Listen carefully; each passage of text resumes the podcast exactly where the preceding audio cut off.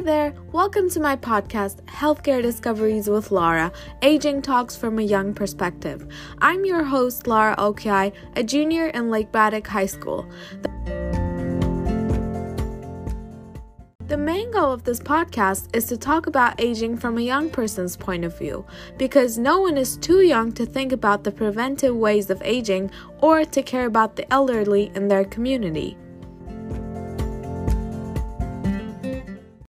Everyone. Welcome back to my podcast. Today I have another guest speaker, Professor Sonya Barsness from Georgetown University Masters of Aging and Health. Today our main topic is person-centered approach towards aging. The three main takeaways of today's podcast episode is firstly the term person-centered approach and its importance.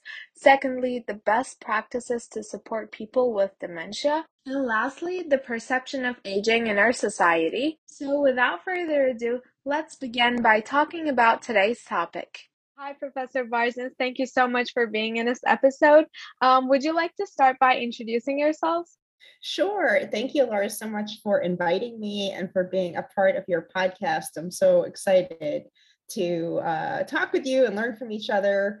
Um, as a quick introduction, I am a gerontologist, which uh, gerontologists are uh, people that study uh, aging from a, from a multidimensional perspective. So I like to say we're the non-medical side of aging.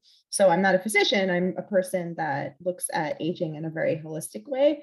And uh, my particular focus is changing the paradigm of how we see people as they grow older and how we see people with dementia as they live with dementia. And um, I have a consulting business that works in that area. And I also teach at Georgetown University in their Master's in Aging and Health program. That's amazing. Thank you so much for uh, introducing yourselves. So, um, today our podcast episode is about a person centered approach towards aging. Because I know you have a blog, you're also um, writing a blog, which is amazing. I'm like a huge fan of this. Um, so, you're advocating for uh, people with dementia uh, which is an amazing thing. The three main takeaways of today's podcast episodes are the term person centered approach and its importance, the best practices to support people with dementia, and the perception of aging in our society. I would like to start by asking my first question What does the term person centered mean? So, can you give us like a uh, definition?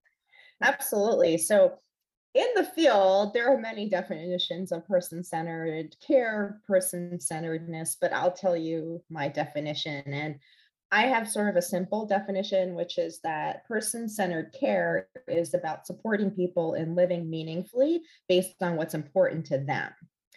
And when so when you talk about care, you know, uh, so there's a little bit of a difference, I guess, in how we think about person centeredness because we're talking about how we look at a person and then we're also talking about what we actually do to honor that person. So there's kind of like a very applied part to the definition in a way because it's more than just seeing somebody as a person then it's like translating it to how we actually support that person.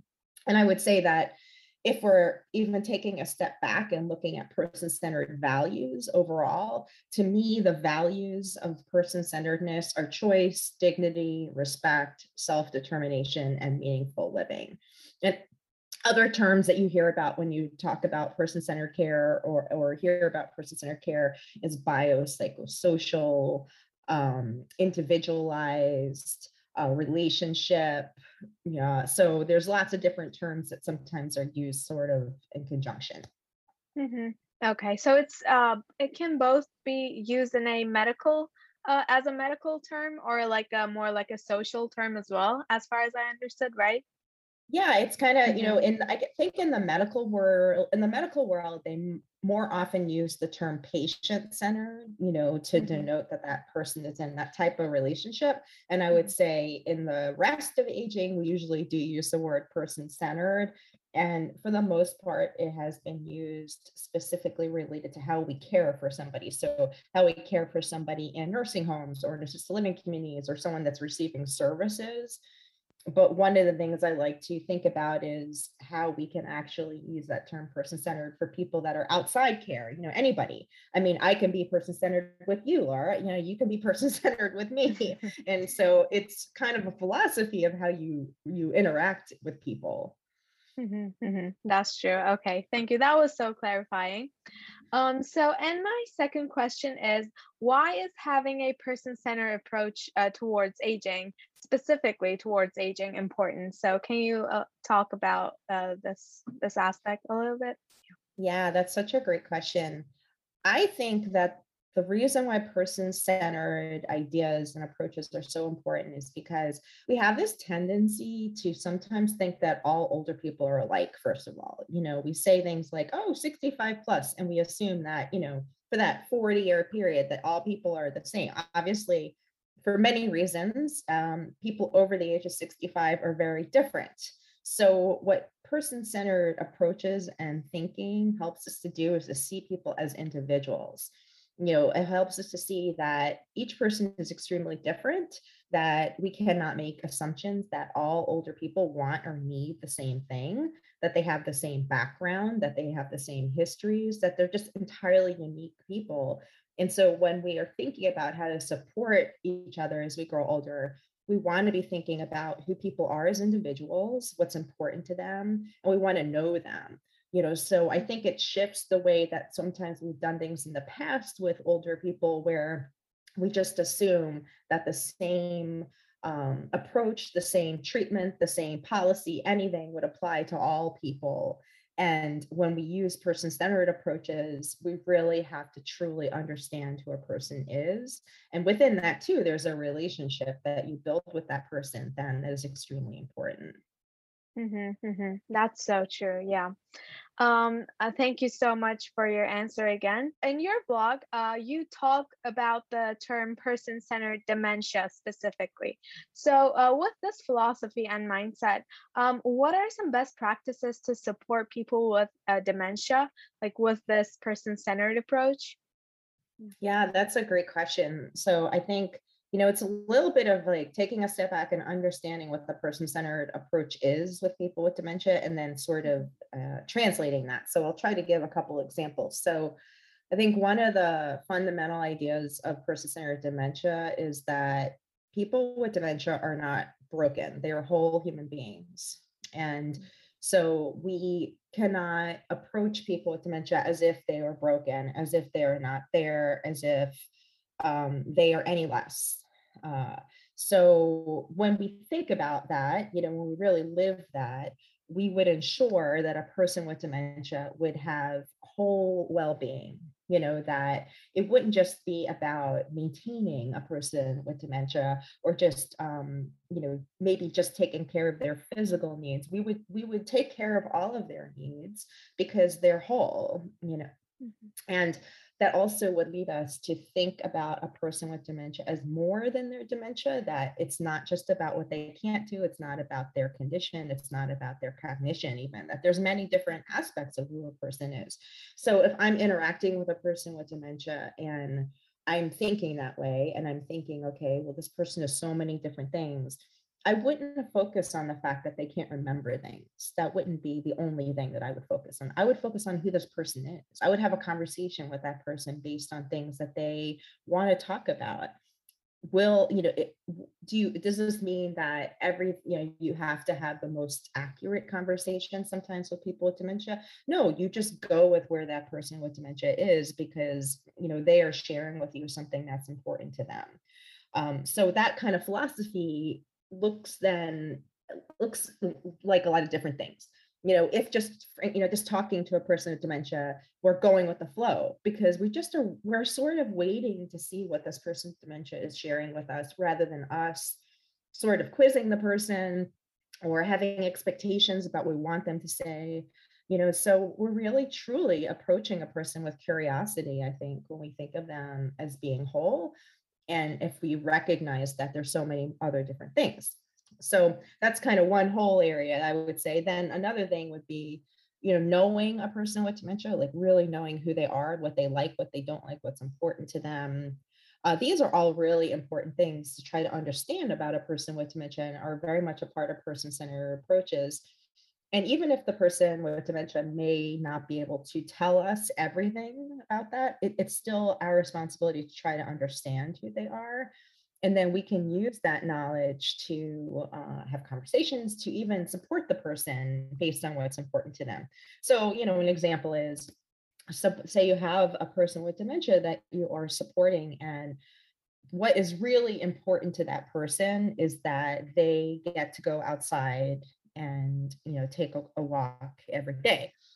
So if that's something that's very important to them and we know this about them we would we would first of all honor that to the degree that we can but we also would and we would recognize that that might be more important to that person than some of the things that we think are important for that person. Mm-hmm. you know so we might as care partners be thinking oh it's most important that you know this person has their breakfast at this time or they do this or mm-hmm. blah blah.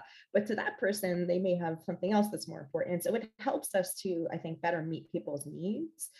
And it goes into another point is that it helps us to recognize that we are not the experts necessarily in how we interact with people with dementia that um, we do have to honor what's important to them. And that even as professionals in aging if we disagree um, or feel like something is good for a person with dementia, but that's not important to them, we have to really we have to think about that and we really have mm-hmm. to honor that they're you know the person with dementia may think very differently mm-hmm. so i think those are a couple specific things and then also i would say you know we have to a person-centered approach to people with dementia will remind us that we cannot um, medicalize all the things that a person with dementia does that we have to try to understand how a person with dementia is acting and that the way a person is acting could actually be expressions um, and that these are normal human behaviors for people to feel anger and sadness and frustration and all those different things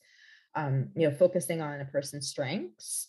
So not just focusing on what a person can't do but focusing on what they can do and making that sort of the basis for how we interact with them. Um, and i'd like to say like moving from can't to how is that sometimes I think we have a way of thinking about people with dementia where we say things like, oh, this person likes to walk, but they can't walk anymore, you know, because they might get lost. And so rather than right away going to that we can't place, really thinking, brainstorming, well, what how could we support this person so that they could still walk? uh, in, in a way that also you know keeps them safe you know so you can think all right uh, millions of different ways that we could possibly you know support this person to deal still do something that's important to them and honor who they are Mm-hmm, mm-hmm. All of those are great examples. Thank you so much. Yeah, and sure. I think having this approach is specifically important for the people who work at like nursing homes because it's not only about the physical uh, providing the physical needs but also um, providing the emotional needs absolutely i agree yeah. laura it's like i mean if you ask most people what's important to them they of course they would probably say some of the physical things are important to them mm-hmm. but people also have really greater and deeper needs than that like mm-hmm. you said and exactly. unfortunately sometimes we don't really think about that you know because we're mm-hmm. so focused on ensuring a person is eating or mm-hmm. you know being t- you know taken to go to the bathroom or all these other tasks right so it mm-hmm. gets kind of it takes over sometimes yeah exactly and sometimes um so i and my grandma uh lives with us mm-hmm. and um sometimes mm-hmm. uh we kind of i mean we treat her like really um in a loving uh way and uh, i always prioritize to talk with her as well um, but sometimes I realize that it's not about just like uh, providing her physical needs, but like just sitting down and talking to her, just like um, making her making ensuring that she's in a loving uh, environment and um, she's not like an outcast you know just because um, sometimes she cannot participate in an event but she's not never an outcast. So uh, acknowledging these things are really important and uh, based on what you said um, they all match. Uh, thank you thank you so much. Yeah, yeah, you're welcome. And i would just add to that too laura that you know when you connect with somebody with dementia when you treat them that way like you said in a loving way that they then trust you you know, mm-hmm. and that they understand that you're kind of on their side and that you are with them, not to them, you know, that I think that the tasks that we do have to help people with become easier you know, because the person is recognizing that you are in this relationship with them and that you want more than, you know, you want more than the physical tasks from them. you mm-hmm. want to know them and be with them, right? So I think it helps regardless, exactly. you know, with all of the exactly. other things that we have to do. Mm-hmm. Exactly. So, um, my fourth question is kind of related to that. So, uh, I know that some people with dementia, they're like really sensitive because not a lot of people are the same, as we talked about. And sometimes they can show like uh, aggressive or angry behaviors. Sometimes we do something that we never intended to do so in the first place. But uh, if uh, just in case if that happens, how can we address or manage these aggressive or agitated behaviors uh, of people with dementia? That's such a great question. And it's, I think, such a big topic in dementia. Mm-hmm. And a couple of things to think about. I think that first, we, we do have to reframe the idea that we have about what behaviors are in people with mm-hmm. dementia and what they mean. And if we can reframe them into more like normal actions and reactions that people have or expressions you know people with dementia are trying to tell us something they're telling us they're frustrated they're angry they need something they're you know they're missing something. Um, there's emotional needs that they're expressing. And so like you said i mean for some people uh, it is this is the way that they are they're expressing themselves in situations which are very legitimate expressions you know. If you are a person with dementia and maybe there are people that are talking around you and you're having difficulty following the conversation it wouldn't be so weird you know to be frustrated right? You know mm-hmm. any of us in that situation might become frustrated.